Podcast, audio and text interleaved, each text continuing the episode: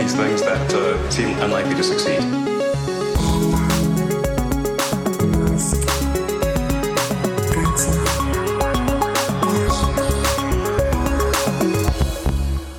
Bueno, bueno, bueno, aquí estamos en eh, Elon. Elon, para la gente que pronuncia bien en el inglés. inglés, al inglés, al inglés, petecle. Episodio 135, creo. Mm, Llevamos muchos, ¿eh? Ciento, ten- 136 tengo apuntado. yo No te fíes No, mucho. no me pero- fío mucho, no, no me fío mucho de ti como, como los miembros del jurado del. También seguramente será el juicio número 135 de Elon desde que estamos haciendo este episodio, este programa, eh, que ya ha quedado visto para sentencia. Y vamos a empezar directamente. O sea, y no te voy a dar ni tregua en este episodio. Te voy a dar una tralla, Matías. Pf, Te voy a, te- te voy a leer. Buah, chaval. Esta, esta semana le he ido a Elon a buscar la basura, le está escarbando eh, en todas partes. O sea, está súper investigado.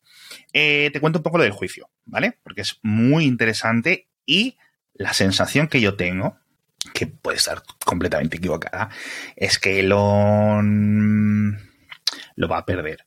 No creo que tenga consecuencias graves perderlo, ¿vale? Pero es otro golpe más a la reputación, que al final es de las cosas más valiosas que tiene, que tiene Elon, ¿no? Eh, en cierto sentido. Y que está quedando tan destrozada desde el tema de Twitter. No debería tener ningún tipo de repercusión para Tesla, como compañía, como producción, etcétera. Todas estas cosas que le está yendo a Tesla también a nivel de producción, a nivel de ventas, ahora con las bajadas de precios, etcétera. Yo no creo que tenga ningún problema.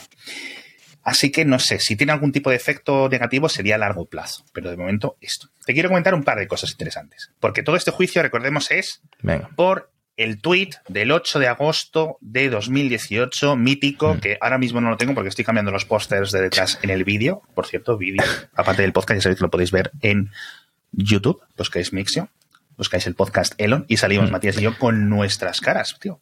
Curioso, ¿eh? Curioso. Hmm. Yo, yo eh, es que me siento tan identificado con Elon porque yo he tuiteado tantas veces de forma impulsiva y luego lo he tenido que borrar.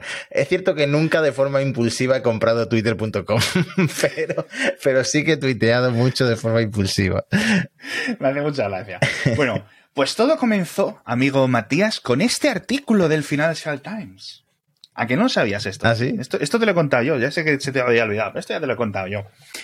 Esto, no, no, de verdad, de verdad, esto lo hemos hablado múltiples veces en el episodio. El, el Financial Times se entera que el fondo, el fondo soberano de Arabia Saudí está empezando a comprar acciones de Tesla, ¿vale? Aquí creo que lo comentaban entre el 75% del, del total de acciones en ese momento. Y el periodista del Financial Times, yo no sé si Richard Waters o algo así, creo que lo han comentado en Twitter, el propio periodista, llama a Elon. Investigación periodística de toda la vida. Oye, ¿esto es verdad? ¿Me das tu opinión? Necesito saber, ¿me das alguna cita? ¿Qué, opinas para ponerlo? Etcétera. En ese momento, una conversación muy corta de teléfono, Elon dice, hostia, y esto es la declaración de Elon en el propio juicio, me tengo que adelantar a esto, porque es posible que esto haga que las acciones bajen. La lógica no la entiendo yo, te lo digo. Y dice, estoy pensando en, en conseguir, o sea, en poner a, a Tesla una compañía fuera de la cotización en público, etcétera, bla, bla, bla, y de aquellos, de aquellas lluvias, estos barros. Entonces, en el juicio, las declaraciones de Elon, es decir, lo que se supone que es verdad porque está bajo juramento, etcétera, me parecen una absoluta locura, tío. Es decir, primero, todo ocurrió como en cuestión de dos horas, ¿vale? Como en dos horas. O sea, para que, para. Este es El el, caos. el meme del, del- de las piezas de dominó, ¿no? La mariposa Sí, sí, en el sí, otro lado del mundo. O sea, y recordemos que es que Elon no solo puso ese tweet, sino que, porque claro, puede haber sido un tweet impulsivo. Recordemos, horas después, ya con el post mítico puesto en la web de Tesla, volvió a comentarlo. Dice, el apoyo de los inversores está confirmado. Ahora hemos visto parte de las transcripciones de esas reuniones en este juicio, ¿no? Por primera vez. Es muy interesante. ¿Hay apoyo de los inversores? Hostia, yo creo que sí, pero no sé. Entonces, claro, los abogados de eh, demandantes han sido muy listos, yo creo, porque le han, le han preguntado ¿de dónde ibas a sacar el dinero? ¿Quién te iba a dar el dinero? ¿E- ¿Elon? ¿Quién te lo iba a dar? O sea, es decir, ¿de dónde ibas a sacar todo ese dinero? Recordemos en 2018 que Elon pues, era un hombre millonario ya, pero ni de lejos lo que tenía en 2021 en adelante. Entonces ahí Elon empieza a decir, pues hubiera vendido, eh, no sé si dice parte o gran parte, o no dice un porcentaje de sus participaciones en SpaceX, que tampoco era tan grande por entonces, con lo cual hubiera tenido que vender casi todo, o gran parte, hubiera tenido que diluir mucho, bueno, hubiera tenido que hacer unas locuras, pero dice que les los números. Entonces, eh, el juicio son eh, nueve jurados, no sé los días que tardarán en su deliberación, y lo que tienen que responder es una pregunta relativamente sencilla. ¿Este contenido es, o sea, perdón, lo puso Elon con intención de defraudar? ¿O fue, ¿vale? Que recordemos que esto ya está considerado que sí. Por eso recibieron dos multas, 20 millones Tesla y 20 millones de dólares el propio Elon. Eh, veremos lo que tardan en decidir. Veremos lo que tardan en decidir. Pero bueno, me da mucha rabia porque todas estas mierdas impulsivas de Twitter que hemos visto estos últimos años, estos últimos meses, Sí. literalmente lo mismo, lo mismo. Hace cinco años con, con esta chorrada de lo del, de lo de la, de lo de los 420. También volvimos a hablar, se volvió a salir en el juicio lo de los 420, que él dijo que puso un cálculo, decir, la acción de Tesla valía X, le puso un porcentaje por encima para, ¿no? Em, dorar un poquito la financiación, le quedaba en 419 y jajajajaja ja, ja, ja, ja, el numerito, ¿no? Eh, Esto se soluciona con que el abogado diga, señoría, mi cliente es tonto del culo. No, no. Y ya está, una defensa legal fantástica. Una defensa, una defensa legal eh, estupenda. Eh, de hecho, él lo dijo, el, te lo comenté hace dos episodios, que comenzó diciendo, bueno, es que mi, mi cliente, no sé qué, tal. A mí es que el abogado este que le está defendiendo a Elon, el este abogado personal que representa en tantos juicios y que suele tener eh, casi todos sus equipos legales, me cae muy mal, Alex Spiro, me cae muy, muy mal. ¿Por qué me cae mal un abogado de otro país que ni conozco? Bueno, pues ya son tantos casos cubriéndole que es como una serie de abogados para mí esto, ¿no? Pero sí es cierto que, que es, un, es un señor peculiar. Entonces, en caso de que sea positivo, en caso de que los jurados digan, no, efectivamente, ¿cuánto, cuánto sería la broma? ¿De acuerdo? Entonces, lo- los demandantes llevaron a dos expertos. Uno dio cifra, una horquilla de precios, de, digamos, lo que podía haber supuesto em, este engaño al mercado, a este engaño a los accionistas que ocurrió esos días de agosto de 2018, y uno decía una cifra entre 5.000 y 11.000 millones de dólares, que es una puta pasta, sinceramente, por mucho que seas Tesla y el mayor hombre del mundo, etc. El mayor hombre del mundo, no, el hombre más rico del mundo. Que vuelva a ser el hombre más rico del mundo, ¿te has enterado, no? No me he enterado, pero claro, como Tesla va como un tiro, me imagino que pues por ahí van los Ha tiros. vuelto a ser hace unas horas. Hace unas horas, amigo. Información de última hora. Otro- Exclusiva. y otro ex- exclusiva. Eh, pero bueno, que no le, que el otro experto no se atrevía a dar una cifra, no sé qué, tal, no sé cuánto. Y el, y el jurado tiene que decidir una cifra. Y eso va a ser muy difícil, muy difícil, porque yo creo que ahí va a estar mucho de la, ¿no? Elon ahora tiene una, una, mm, una fama mucho peor que hace unos años, con lo cual eso puede influir. Recordemos que Elon quería mover el juicio de San Francisco porque decía que la gente de San Francisco le tenía tirria, porque no sé qué, porque no sé cuánto, tal. Te cuento, con esto acabamos. Bueno, no es mentira. eh, la verdad, no me estoy enterando nada del juicio, salvo un detalle que es que eh, el abogado que lo estaba interrogando lo llamó Mr. Sí. Tweet. Él, él luego se cambió el nombre a Mr. Sí. Tweet. Exactamente lo mismo que pasó con, con Trump y Tim Ah, Cook, sí. Que, que le llamó Tim Apple. Tim Apple. Eso, la verdad es que Sí. ese es el nivel de información que tengo, Ese, pero claro. me alegra que me hayas puesto al día. No, que está muy gracioso, pero te voy a decir una cosa. El día anterior a que comenzara el juicio formalmente fue hacer unas declaraciones iniciales y por ese titular lo puedes entender. En, el, en los aparcamientos del juzgado aparcó en el sitio del juez. Esto es literalmente algo que solo le pasa a Michael Scott. O sea, en The Office, tío. O sea, es que esto es increíble. O sea, yo me pensaba que me estaba vacilando, tío. De verdad, qué locura. En fin, en fin. Por cierto, por cierto, por cierto, por cierto, eh, que se ha metido con, no se ha metido con Argentina a nivel malo, pero sí ha estado opinando de la situación económica financiera de tu amado país? bueno, lleva coqueteando con A- a- Brasil y con Bolsonaro y con no sé qué. Lleva un tiempo, pero ahora como esto que se han inventado, que creo que se lo han inventado más del lado de Argentina porque le conviene más a Argentina, de la, de la moneda común entre Brasil y Argentina, eh, Elon ha dicho que probablemente sea una buena idea. Veremos, veremos. Yo la verdad que no sé, hay muchos expertos, eh, economistas, etcétera, que dicen que esto es un- una idea eh, como poco rara, como poco rara, y que lo que suelen decir eso, lo que, lo que, lo que he visto más consenso, sin tener ni puta idea, y al final vamos a seguir con el podcast con lo que es, es que el mayor beneficiado sería Argentina, más que Brasil, que Brasil es un país con un acceso a los mercados internacionales común, sano, normal, ¿no? Así que, así que sería raro. Pero bueno, estas cosas van muy despacio, es decir, a lo mejor son 15, 20 años hasta que ocurre, ¿no? Una unión monetaria no se hace de la noche a la mañana. En fin, macho, ¿de qué quieres hablar? Yo te puedo contar cosas de Tesla, te puedo contar cosas de lo que tú quieras. Pues vamos con Tesla. ¿Te acuerdas que la- una de las cosas que mm, más eh, rocambolescas que contamos en este podcast fue lo de eh, los que no trabajen en Tesla en las oficinas se van a tener que ir a su casa, los vamos a despedir porque no sé qué, porque no sé cuánto. Bueno, pues eh, hubo unos pocos despidos, recordemos un montón de titulares muy raros y nosotros decíamos, pues no estamos viendo los no estamos viendo tanto despido como, como Tesla dijo. Tesla acaba 2022 con 29.000 empleados más. ¿Qué empezó? ¿Qué te parece la jugada? Ahora que justo estamos viendo a todas estas empresas tecnológicas despedir a gente de, de tanto en tanto. Obviamente no son en su mayoría programadores. Yo diría que a lo mejor el 5% de estos 29.000 son, de, digamos, del equipo de oficina, por decirlo así. Están abriendo dos grandes fábricas y necesitas trabajadores, ¿vale? Son principalmente de Berlín y de, y de Texas, pero bueno. Eh, es curioso, ¿eh? 128.000 empleados tiene ya Tesla. 128.000. Es una puta pasada de compañía. ratifica un poco lo que dice Elon de que eh, trabajar en, no sé exactamente la frase que usó, pero como que trabajar en productos físicos. ¿no? Eh, es importante en esta economía. Sí, tiene mucho sentido. A ver, tiene. Quiero decir, al final eh, siguen con estos planes de producción tan agresivos que nunca sabemos si los van a cumplir o no.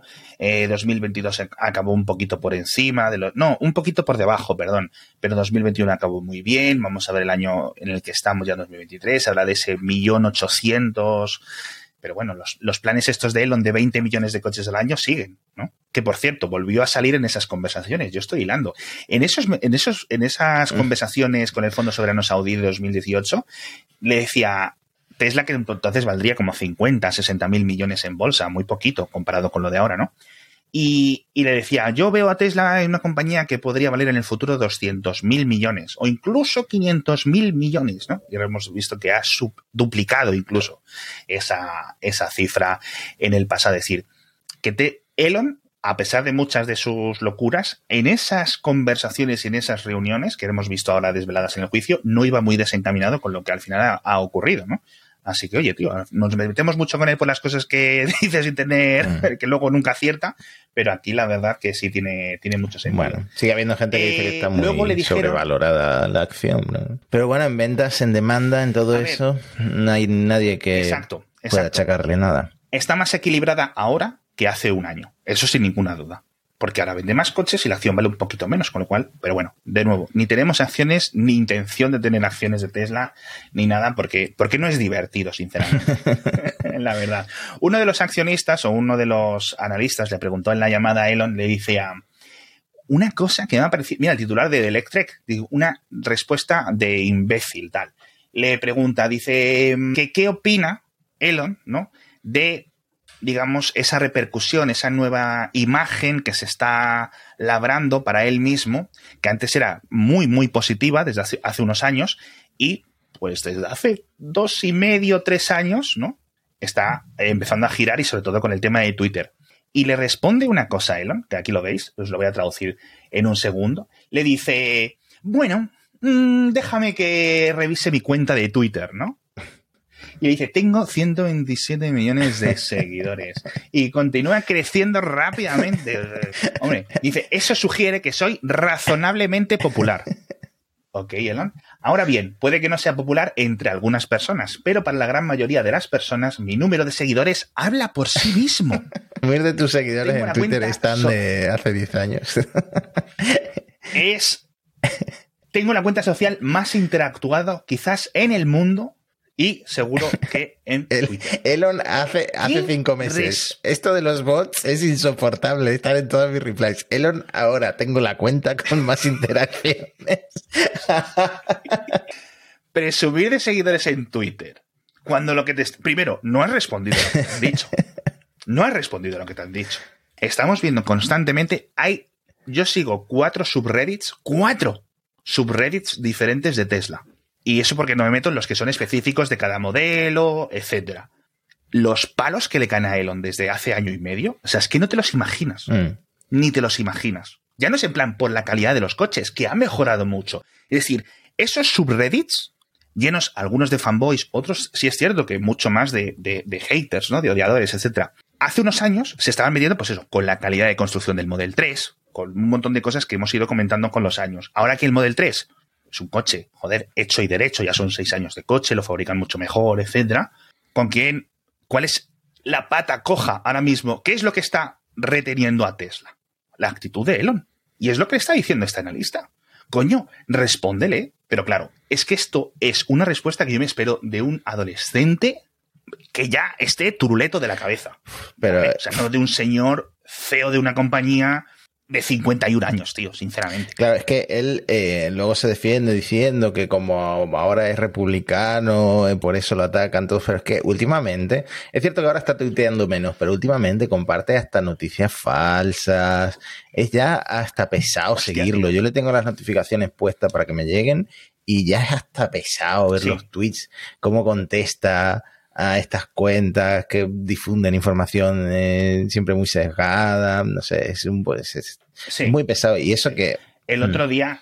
Eh, no, sigue contando, sigue contando, que voy a buscar los enlaces. No, sí, lo tienes aquí abajo. Lo de Ucrania solicita la extradición de todos los varones ucranianos en edad militar y eh, le da... en Europa. y le da legitimidad y resulta que...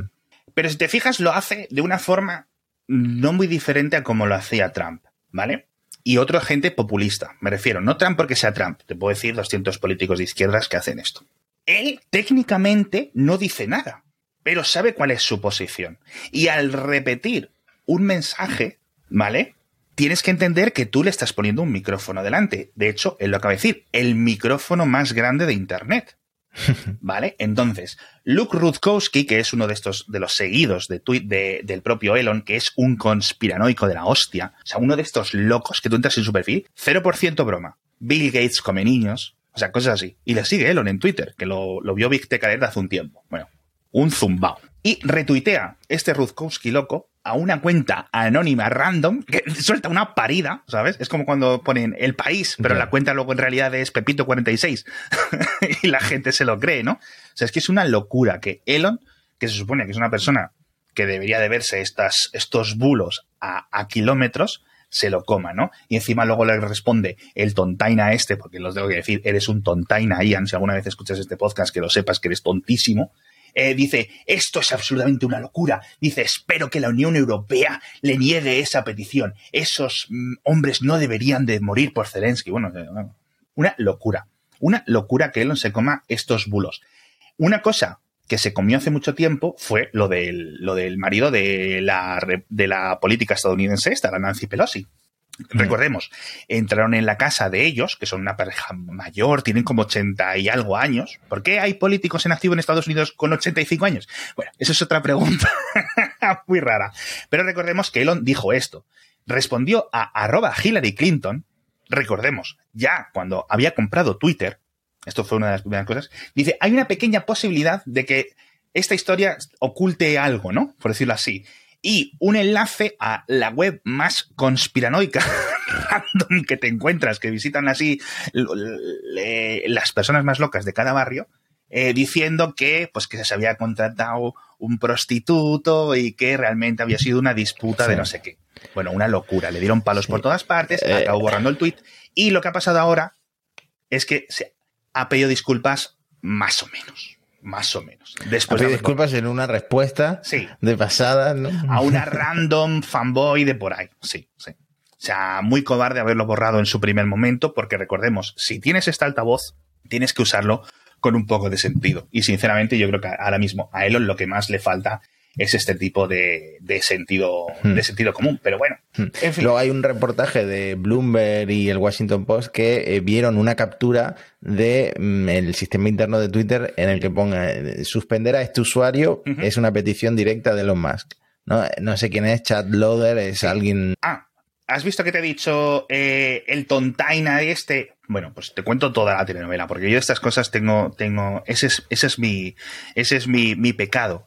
Algo hice malo en, en, otra vida que ahora mi vida consiste en enterarme de estas cosas. Este tío, que le estaba diciendo yo antes tontaina, es el que le pide a Elon que banee al otro también que un poco, un poco de estos comunistas de bandera de Twitter, ¿no? Por decirlo así. Sí. Pero claro, entonces, Elon pide en Slack, eh, no, pide en Slack, no pide a través de la, oficina, pues por teléfono, oye, a, este arroba no sé quién hay que banearlo. Y esa persona que Elon se lo ha dicho, pone en el Slack, banead por favor a esta cuenta, suspended esta cuenta por favor, es petición directa de Elon. Obviamente Twitter, que es una empresa que se filtra todo, a pesar de haber despedido a todo el mundo, pantallazos que llegan a la prensa de ese Slack y de nuevo vuelve a contradecir todas las subnormalidades de Elon de la libertad absoluta, no te voy a encarcelar, no te voy a banear si no incumples la ley, no sé qué, no sé cuánto. En fin, muy triste, muy triste lo que está pasando con Twitter. Dicho esto, Matías, te voy a comentar el patrocinador de esta semana. BP nos patrocinó el año pasado como 4 o 5 semanas, un montón. Había unos descuentos muy buenos con los planes de ahorro de gobierno, etcétera, y esos planes se han acabado, pero en BP siguen con los 10 céntimos por litro cual está muy bien, es mucha pasta al final que te puedes ahorrar repostando en las estaciones de BP. Solo tenéis que entrar en mibp.es y en mibp.es os podéis descargar la aplicación para el iPhone. No tenéis que hacer nada más. Eh, ¿Veis este código QR que os estoy enseñando aquí? Es lo único que tenéis que enseñar y ya está. 10 céntimos ahorrados por litro. 20 litros, 2 euros. Echadle un vistazo, porque sigue mereciendo mucho la pena. Sé que muchos nos hemos ahorrado muchísimo dinero estos últimos meses con esta aplicación. Además, vas acumulando puntos para los regalos, un montón de cosas, ¿vale? De verdad, muy, muy, muy, muy chulo. Uno de nuestros mejores patrocinadores porque al final, oye, tiene sentido, es una cosa que todos ahorramos. Eh, vamos a hablar de otra cosa, porque si no yo me lío con lo de Twitter que me da la vida. Las ventas de Tesla increíbles, o sea, una absoluta locura los últimos resultados trimestrales. O sea, es que creo que no... Nosotros, que empezamos con a cubrir estos temas, eh, empezamos con una época en la que Tesla lo estaba pasando muy mal, tío con la producción, unos gastos muy altos, un sufrimiento financiero muy gordo con durante los meses previos y posteriores al lanzamiento del Model 3. Y entonces yo veo estos números y digo, tienen que estar equivocados, porque son tan... ¿No podrías hacer una gráfica que correlacione las ventas de Tesla con los episodios de este podcast? Porque creo que habría correlaciones. habría una, un paralelismo, ¿no? Y luego le podemos pedir a, poder a, Elon eh, dinero. Una absoluta locura. O sea, 20 mil millones, eh, eh, está ganando. Una cifra que me, hizo muchísima. No sé, no sé si la tengo aquí para ponerla en pantalla, pero vamos. Una de las cifras que más me llamó la atención es que Tesla está empezando a tener dinero, no tanto el dinero en el banco como, como Apple, que no sabe ya ni qué hacer a pesar de regalárselo a los accionistas constantemente,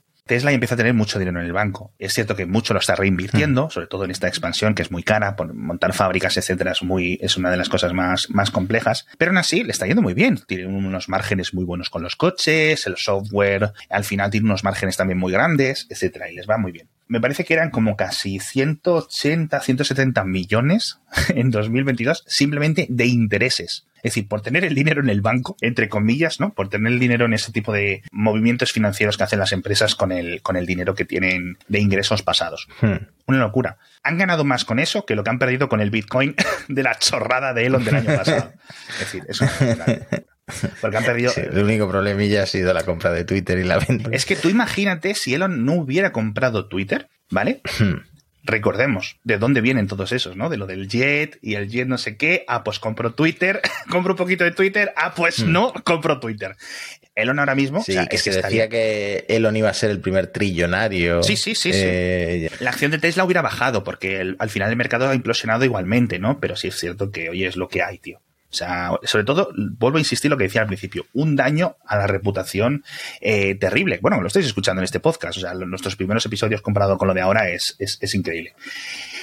Eh, te puedo hablar de un poco, si quieres, de la fábrica de México, porque en principio eh, no está confirmada. De hecho, creo que lo dijeron algunos de los eh, gobernantes del. es el estado, es el de Nuevo León, ¿no? En, el norte de México. Nuevo León. De hecho, nos escribió un chico de Monterrey como para mandarnos información que a él le había llegado, de que que no iba a ser coches completos, sino que iba a ser componentes, pero no sé si... A ver, teniendo una fábrica nueva en Austin, que dices, joder, de, es Texas y México son tan grandes que no es que estén cerca simplemente porque compartan frontera, Austin y Monterrey, pero bueno, está más cerca que la de Berlín, ¿vale?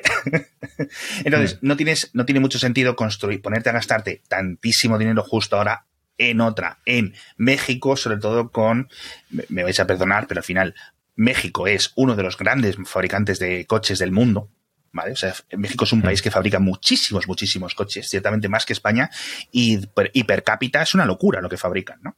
Pero principalmente porque van a la venta en Estados Unidos, ¿no? Obviamente. Eh, entonces, el, eh, desde Estados Unidos no se ve tan bien. Claro, obviamente que pongas una fábrica y la lleves desde no sé qué estado hacia México, ¿no? Eh, entonces, eso Elon siempre presume mucho. Somos un fabricante que todos los coches que vendemos en Estados Unidos los fabricamos en Estados Unidos y eso le ha hecho ganar muchos puntos y mucho apoyo, etcétera. Entonces, abrir una fábrica en México puede ser un poco arriesgado. Si la abres de componentes, al final el coche va a seguir hecho en Estados Unidos. ¿Sabes lo que me refiero? Sí. Así que seguramente sí sea lo que ocurra. Tiene todo el sentido financiero y todo. Luego, lo que sí está abriendo en, en, México son oficinas y temas de operaciones, etcétera, con lo cual lo que es la fábrica es cuestión de tiempo, de que se firmen los acuerdos, que algún mejor consiga algunos terrenos específicos, este tipo de cosas van muy despacio. Y en la de Berlín, ahora que el Model Y, etcétera, está bajando de precio, estamos viendo, pues eso, que están empezando a tener que contratar mucha más gente, por lo que hemos visto. También hemos visto los problemas con los empleados, de que no duran mucho, que se vuelven a, a sus anteriores empresas porque ganan más o porque no sé qué, ¿sabes? Un poco de jaleo, hay, hay, hay para todo. Pero vamos, que ya no son las épocas de la fábrica de Tesla en Berlín no puede seguir porque unos ecologistas han dicho que hay unos, eh, ¿cómo eran? Unos murciélagos que había que preservar en esa zona. ¿Cómo eran? ¿Eran serpientes, murciélagos? No sé si hablamos de ranas. en este podcast hemos hablado de todo, tío me hace mucha ilusión porque la fábrica de Berlín es una fábrica que hemos visto nacer y crecer, ¿verdad? Así que, así que chulo, tío, la verdad. Muy chulo, muy chulo, la verdad. Pero bueno. Y, Oye, te cuento, es que tengo muchas ganas de hacerte una pregunta. Una pregunta sobre Twitter, pero te cuento rápido la Starship primero. ¿O tienes algo más de Tesla que contar? Venga, cuéntame lo de la Starship, venga. Que, que tengo. El bueno, la Starship. mucho por no quedarnos atrás, la, su primer eh, wet dress rehearsal, un ensayo húmedo como ese que había hecho la NASA con el SLS.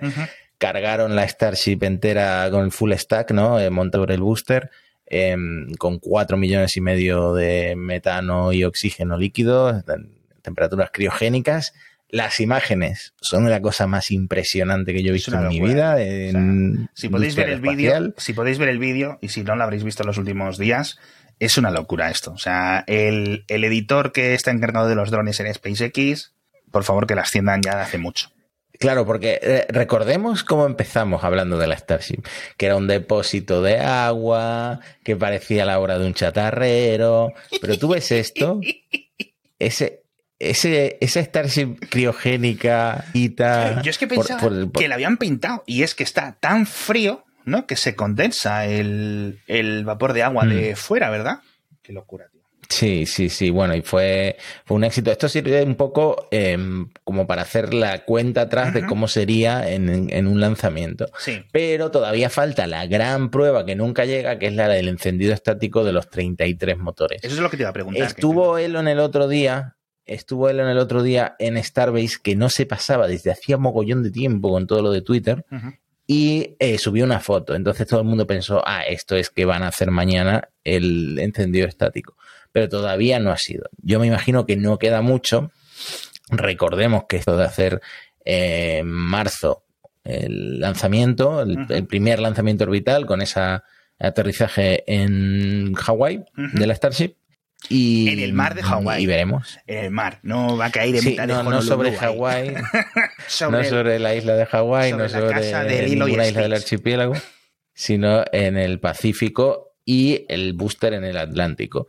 Pero bueno, ya llegará. La Starship, por cierto, han actualizado la web de SpaceX para eh, poner que va a haber una versión desechable. Esto eh, también se usa, sobre Mm. todo la usa el Pentágono con Sí, el Falcon sí, 9 sí, sí, sí. una mm, versión desechable es para poder lanzar mucha más carga que en una versión reutilizable, porque no necesitas toda la aviónica, no necesitas todo Aquí, eso. aquí lo pone hasta 250 toneladas que puede poner en órbita. Esto lo habéis comentado en Parsec ya, por cierto. Eh, no, pero lo vamos a comentar en el siguiente episodio. Os suscribís, amigos de Elon, que, que la verdad que a mí, ya os lo he dicho que me gusta mucho. Eh, Matías no puede presumir de podcast porque queda un poco mal, así que lo hago yo por él, ¿no? Queda un poco como presumido. ¿Sabes que mi podcast es el más popular de Twitter? Parece, fuera de coña, va- yo no sé por qué, pero va como un tiro en las categorías estas de iTunes. Eh, somos el número uno desde hace muchos meses Mm. en astronomía y estamos ahí fuertes también en ciencia. Sí. La verdad es que estoy muy contento. Es un podcast que se queda muy bien y yo aprendo un montón de cosas porque siempre se quedan como un poco más alejado de donde yo llego con las noticias diarias y la verdad que yo lo agradezco mucho. O sea que entre Parsec y monos te estás coronando. Es posible que nunca llegues a alcanzar mi excelso nivel, pero bueno. No, no, yo siempre que siempre que conozco a alguien le digo, no, yo es que estoy más o menos en el grupo Mixio. Ah, ese sí te suena. Sí, sí, pues yo más o menos estoy Pobre metido ahí.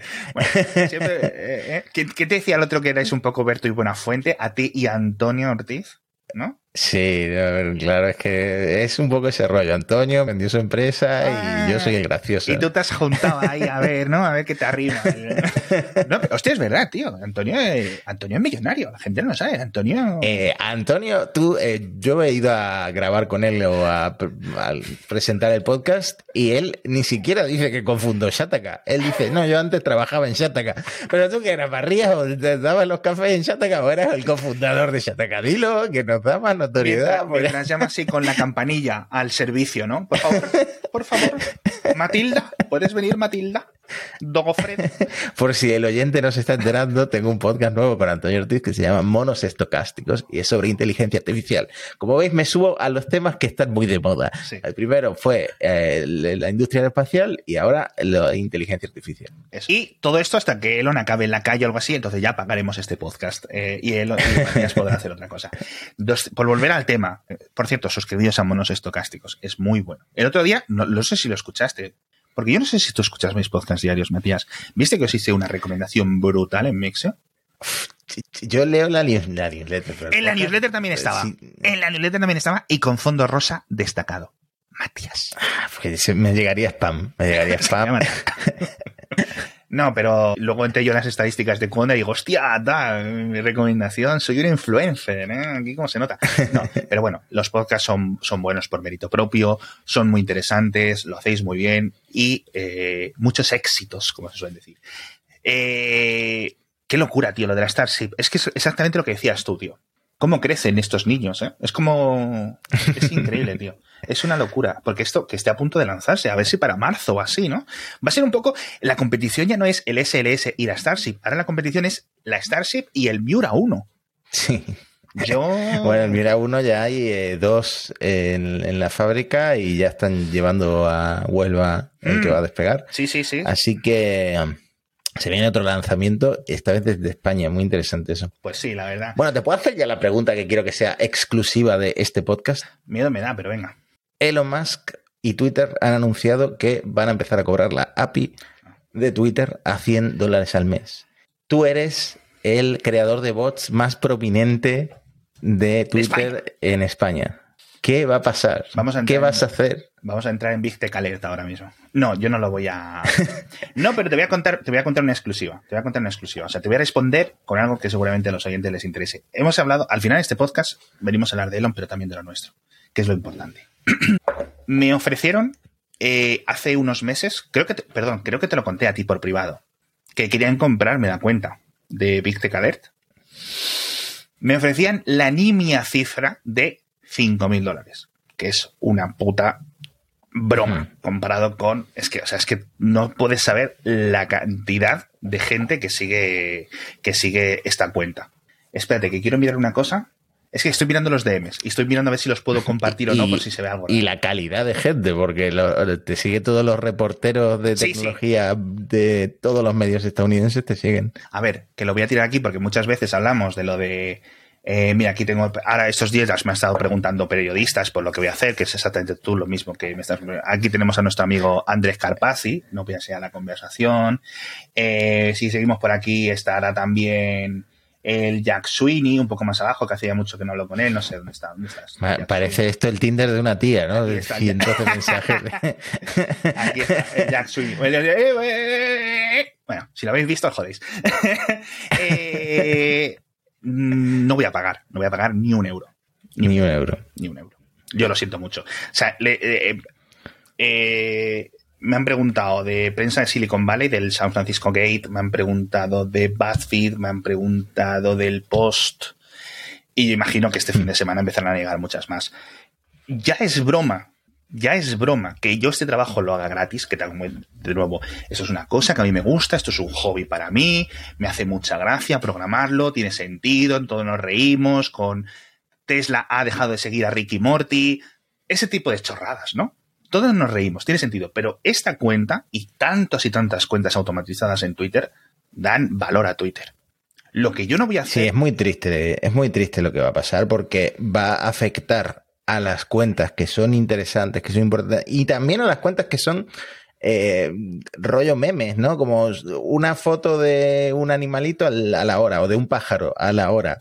Em, y va a afectar a esa gente y luego a los spammers que supuestamente esta decisión la toma Twitter para combatir a los spammers van a seguir encontrando formas porque ni siquiera usan la API, publican como si fuera desde la web o publican como si fuera con eh, la clave de, del iPhone. Eh, van a seguir haciendo spam, o sea que inútil y, triste para los usuarios. Exacto. Entonces me preguntaban, eh, ¿qué vas a hacer? Y yo les digo, a ver, tengo varias opciones. La primera es una de las que has dicho tú. utiliza el típico software que lo que hace es simula que eres un navegador. Y entonces digamos que, mira, os voy a volver a compartir pantalla para que tengáis la experiencia de lo que os quiero comentar. Digamos que lo que simula ese software es, yo entro, abro twitter.com, muevo el ratón, pincho aquí, escribo pi, pi, pi, pi, envío, ¿sabes? Busco este, busco este botón, le doy a enviar, es decir, lo hace como un humano, ¿vale? Es decir, no hay ningún tipo de problemas. Y eso lo hacen muchos spammers, porque es una tecnología tan chorra que yo hmm. digo, bueno, pues uso el API porque es un poco de menos líneas de código, pero que me bloqueas el API, puedo usar esto. Puedo utilizar, que ya no es tan fácil como hace unos años, lo de las claves de las credenciales de las aplicaciones del iPhone, ¿vale? Es un poco más complicado que hace unos años, te expones un poco más a que Twitter tenga algún tipo de motivo para baneártela, etcétera, pero bueno, ¿vale? Entonces, eh, no sé lo que voy a hacer no sé lo que voy a hacer. Es posible que simplemente la deje fuera, es decir, la gente que lo quiera seguir lo siga por un RSS, por ejemplo, ¿vale? O en Mastodon, ¿no? Eh, otra opción es que se la ponga de pago, por ejemplo, y le diga, mira, oye, eh, Reuters, Bloomberg, ¿queréis esta información? Cuesta tanto licenciarla, ¿no?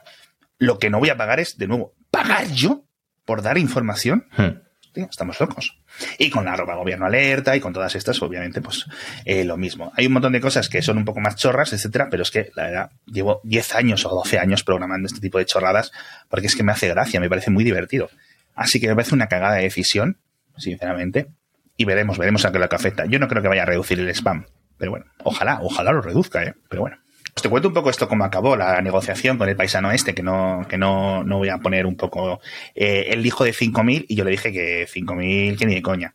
Y le, creo que le hice una contraoferta como de ciento y pico mil dólares, algo así. de 5.000. Él intentó anclarte un precio bajo. Claro, eh, él me dijo la chorrada más chorrada que la habría ganado moviendo, yo qué sé, bitcoins en esas últimas tres horas, en ese momento, ¿no?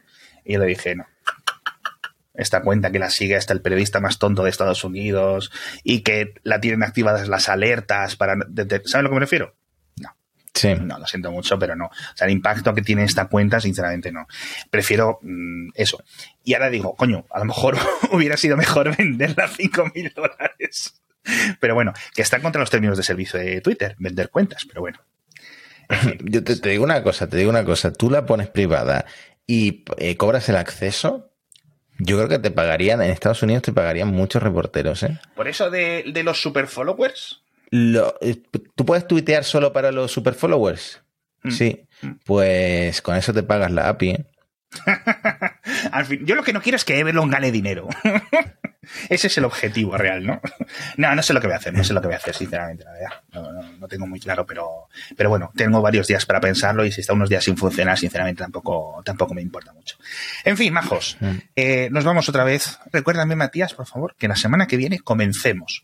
A no ser que haya pasado algo gravísimo con la Starship, etcétera, con lo del Model Y este del acantilado, que se cayó y que luego nos resulta que no se había caído y que estaba la gente loca en Twitter diciendo que ha sido el autopilot, que esa gente también, de verdad.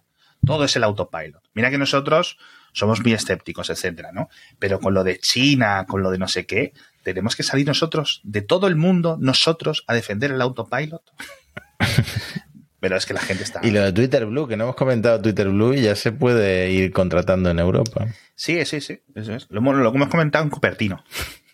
en la anterior episodio. En fin, majos, episodio acabado. Nos vemos la semana que viene. Muchísimas gracias a todos por estar con nosotros. Enhorabuena a Elon por volver a ser el hombre más rico del mundo. A ver si nos da un poquito más de dinero. Por cierto, me he fijado ahora, me he acordado. Es lo que le ofrecía también Elon, 5.000 dólares al, al otro Sweeney por el, A ver si era Elon Musk. Ah, ya lo entiendo todo. Elon Musk te ofreció hace unos meses comprarte la cuenta. No lo consiguió y entonces te la cierra directamente. No, no. O sea, que sería muy retorcido. O sea, una cuenta B de Elon.